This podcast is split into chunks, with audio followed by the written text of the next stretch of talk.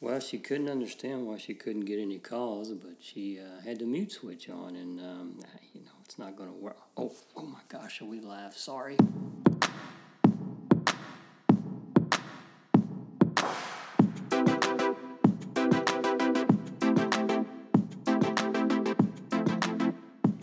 And now join Chet and Gary with Apple Products, the senior angle. Good morning, Chet. We're back at it again today, folks, with Apple Products, the senior angle. Hi, Gary.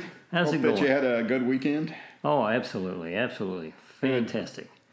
So, we're going to talk a little bit about the help sessions. Uh, as most our members know, we do have help sessions Mondays and Thursdays from 9 to 11. Normally in the 2020 Club uh, in the culinary room, but uh, for January and the month of February, we're at the Cyber Cafe. So, in that, I just want to uh, we just want to talk a little bit about those help sessions and what you can expect when you come and what and how you should be prepared when you come in for a help session. So, Chet, for the first time visitor uh, to a help session, what would you suggest that they have um, already on hand?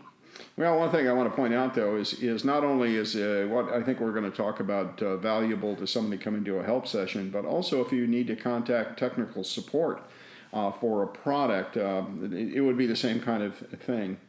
So I, I think the the biggest thing that in my mind here is that most people walk in saying I got a problem, but they don't really have much information about the problem. They uh, haven't bothered to record anything. They haven't got any information written down. Uh, a lot of cases they can't recreate it in front of us when they get here and so forth. So that that's a kind of thing that I think is important, and I, I know that you've also helped with some of these things. Are you, are you seeing the same kind of thing when? I am, but and again, um, you know, as we've always harped on in the past, it seems like it's always a password issue. You know, people show up without passwords to not only their Apple ID but their email account, and a lot of times, you know, it's it's important that you know your Wi-Fi password too, because um, you know a lot of times when you, when you have guests over and they want to connect to your um, internet, then you have to know that password to allow them to do that. So it's also important to know that. So I guess just preparation in, in knowing passwords, I think, is, is a big issue. Okay, I, I totally agree with you there. I think that, that passwords and, and having current password information uh, is excellent.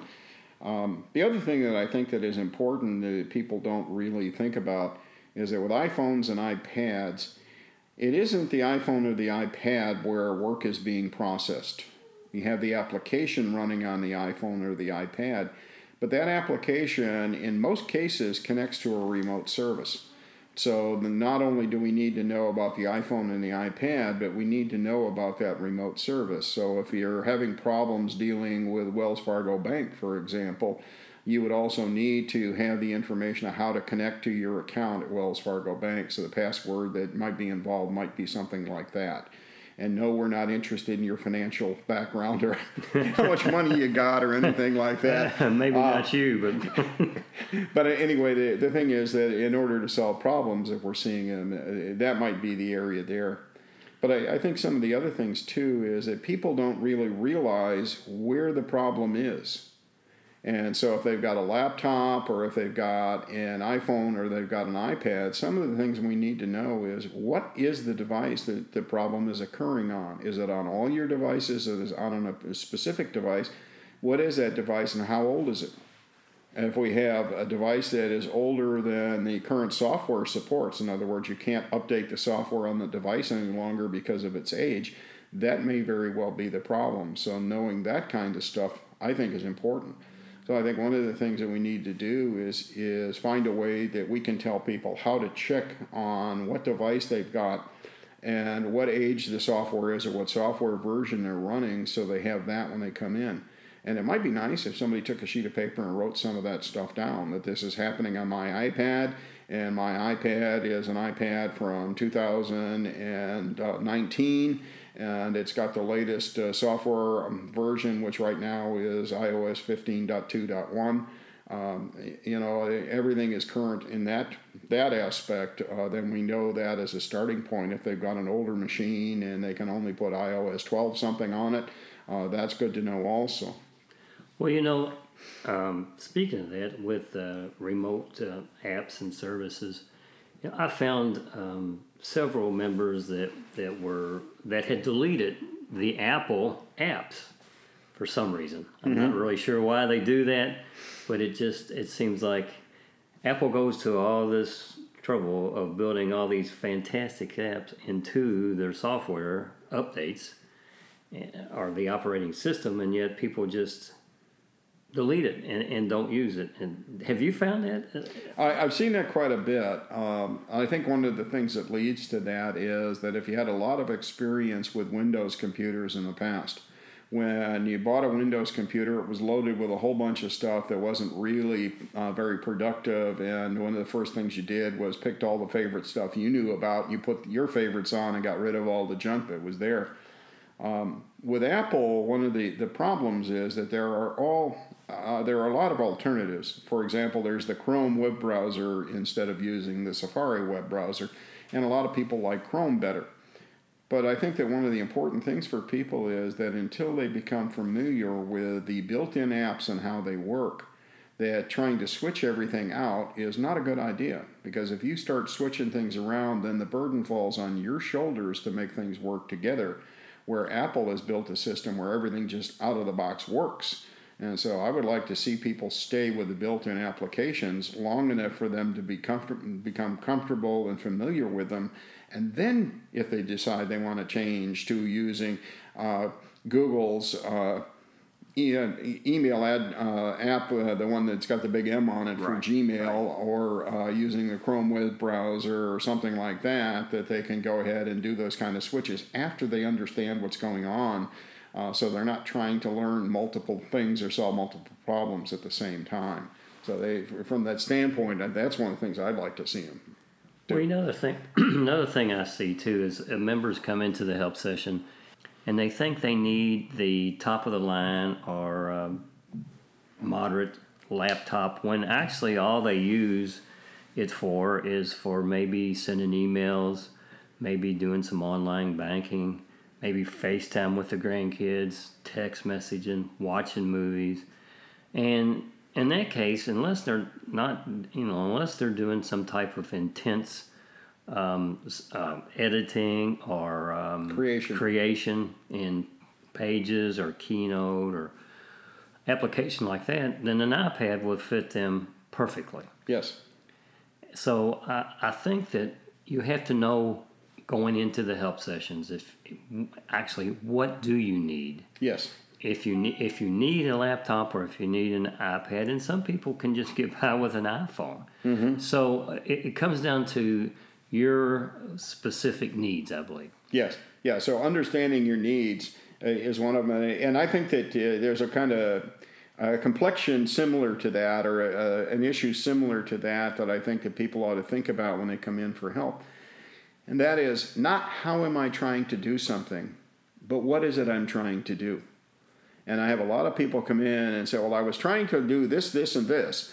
And the question is, why are you trying to do that? that? And uh, being a, an ex software developer, one of the things that we always looked at was ask yourself why about six times. So, why am I doing that? And when you get that answer, why am I doing that? Right. And why am I doing that? Because what you may find is that the things you were trying to do are not the right sequence of events to get the job done that you want to do, that there's a better way, a more practical way, and you just avoid the problem by making the problem go away. Maybe eliminate some steps. And uh, eliminate some steps, right. eliminate some uh, problems that are coming up, and uh, you, you kind of have to also work with the applications and the way the applications were designed to work. It doesn't help if you decide that you want to stand on your head and the application says no, you can't do that. you know, unfortunately, the applications applications are the final authority. Uh, absolutely. yeah.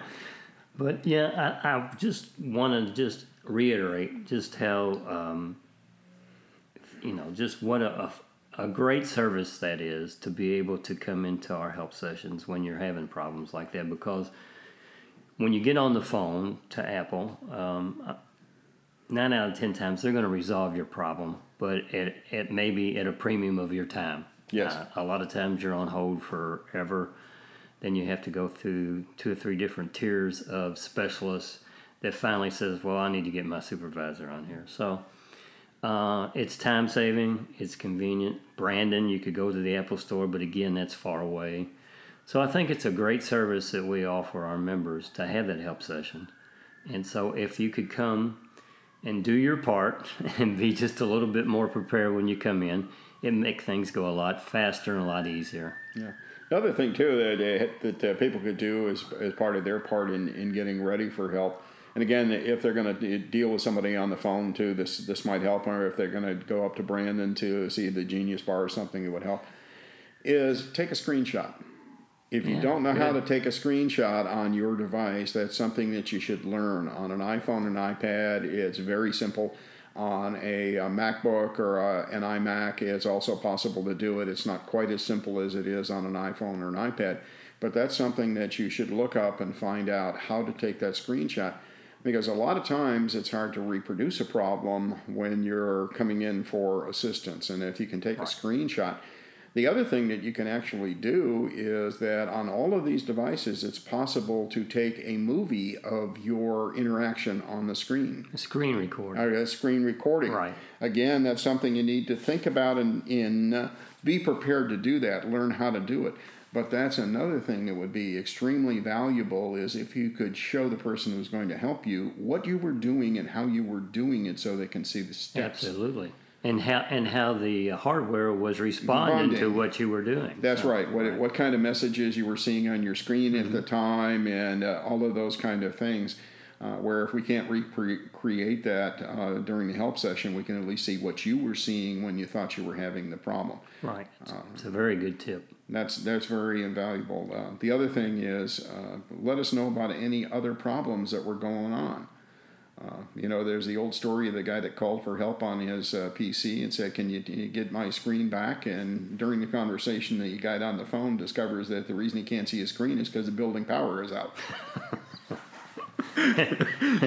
You got to So- start at the beginning, right? yeah, that, that's something you should have known right from the very beginning.